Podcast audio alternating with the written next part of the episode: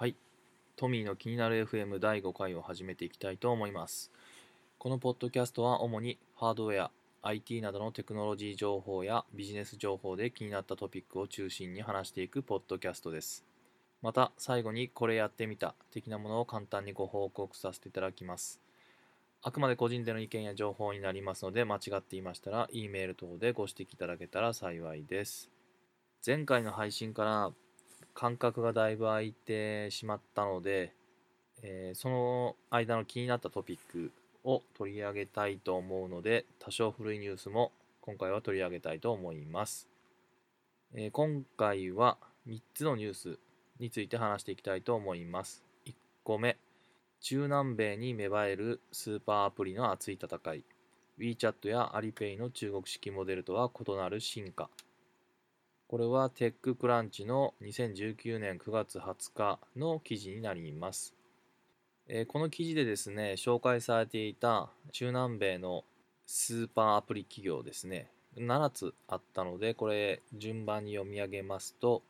1つ目、コロンビアのオンデマンドデリバリーサービスのラッピ。これまでに140億ドル、約1兆5000万円ですね、の資金が投入されている。2個目、電子商取引の巨人アルゼンチンのメルカドリブレの金融サービスメルカドパゴという会社の金融サービスで、えー中南米全域に展開しているようで、えー年間の取引はおよそ4億件とのことです。3つ目ブラジルのモビール食事からチケットのデリバリー宅配子供向けネットフリックスなどを展開。ブラジルメキシココロンビアアルゼンチンで事業を展開。4つ目スペインのキャビファイ傘下のフィンテック企業ラナこの会社は金融サービスがメインとのことなんですが電動スクーターと自転車のシェアリングサービスを開始したそうです。5つ目ブラジルのデカコーン。これデカコーンっていうのは時価総額が100億ドル以上、まあ、1兆円を超える、え時価総額ですね。で未上場スタートアップ。というのをデカコーンというんですが、このデカコーンであるヌーバンク。という会社で、えブラジルで800万人のユーザーを、え獲得している企業だそうです。メキシコ、アルゼンチン、コロンビアへの進出を始めていて、従来型の金融サービスを今提供しているということみたいです。これ注目したのは中国で WeChat を展開しているテンセントですね。これテンセントはこの企業に今まで11億ドル、約、えー1200億円ぐらいですかね、をあの出資しているということで、えーバックに、えー中国企業がいるという、えスタートアップになります。え6つ目、ブラジルのバンコインター。これも金融サービスなんですが、まあ、それに付随してですね、マーケットプレイスを始めたということで、これも注目をされているみたいです。えこれはバックにソフトバンクが支援をしているということで、先ほどのテンセントが支援しているというような感じで、あの大きな投資会社が裏にいるスタートアップになります。で7つ目、ブラジルの小売と電子商取引の大手、マガジン・ルイザ。これは老舗の会社みたいなんですけど、あのシェアがあのかなり大きい会社のようなので、えー注目をされているみたいです。今回南米のこのスタートアップの記事、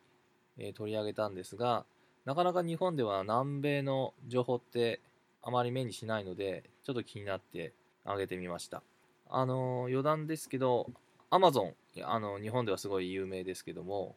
アマゾンのシェアが支配的なのは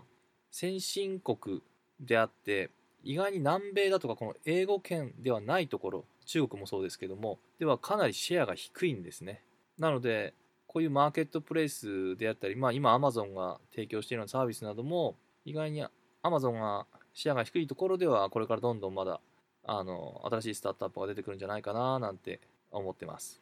えで2つ目のニュース。デロイト・トーマツオープンイノベーションプラットフォーム6ブレインを提供。スタートアップと大手企業の協業を支援。このニュースは新しいものづくりがわかるメディアファブクロスからの引用で2019年12月5日の記事になります、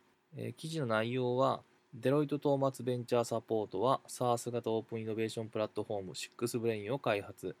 第1弾としてプラットフォーム上でスタートアップと大手大手企業を最短1分間で結びつける協業支援サービスの提供を開始することを発表した。というものなんですけどまあスタートアップと大手を結びつけるっていうサービスなんですがまあ私はまだ使ったことがないんですが私も配送シェアサービスハコボというのをやっているのでここに投稿してみたら何かアクションもらえるのかななんてちょっと思って取り上げてみました。もしあの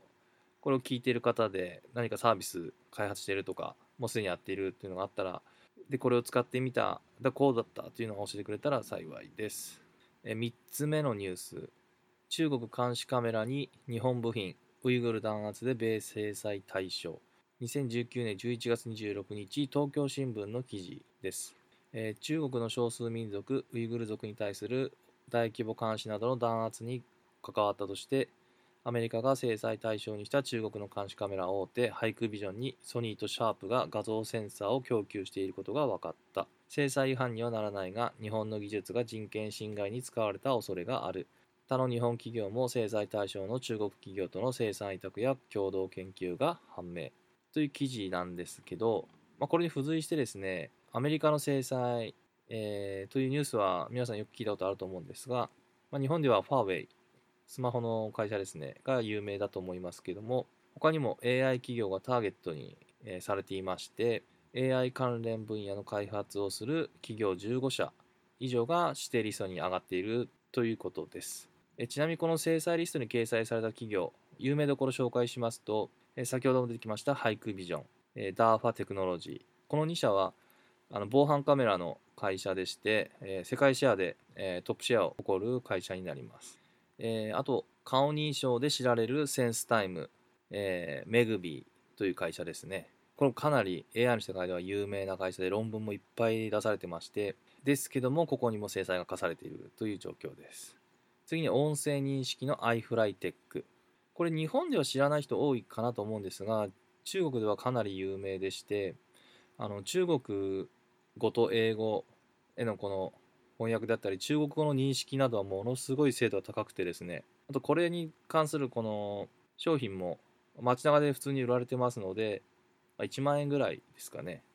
えー、音声録音してそれを文字起こしするというようなものなんですけどかなり精度が高いので結構今来てるなという感じに個人的には感じてます。都市開発やヘルスケア関連の AI の E2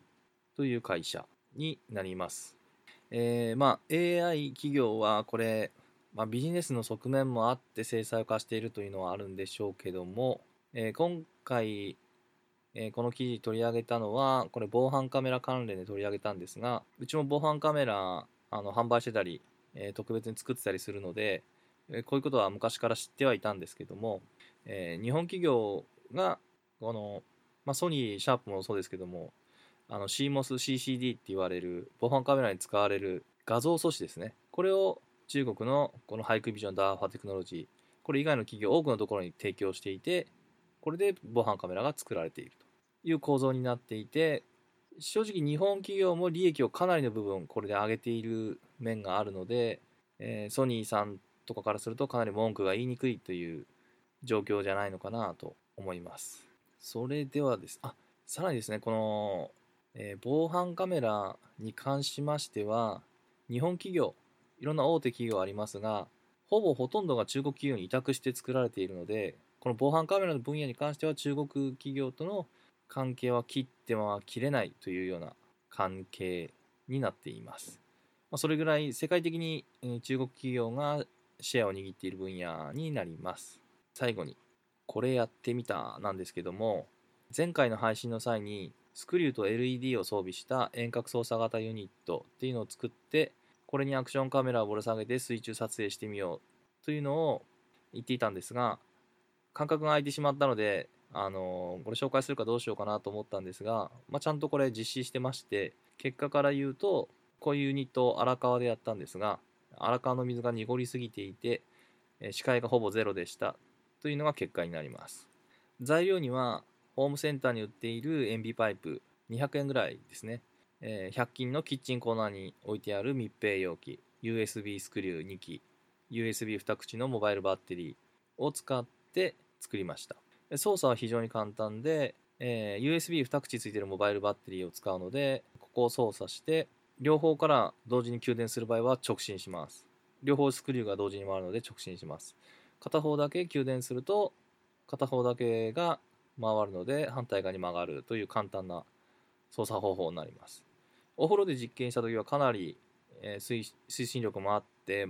え直進や曲がりもできたんですが荒川で実験した時はやはり川の流れがあるのと風も吹いていたので流されてなかなか思うような方向には進めませんでした。ただモバイルバッテリーは持っていたものを利用しただけなので費用としては1000円も使っていないので安価にそこそこのものができたかなと思います。お子様と川や沼の探検を課題に主題を宿題などするときには使えるかもしれません。では次回の放送もよろしくお願いします。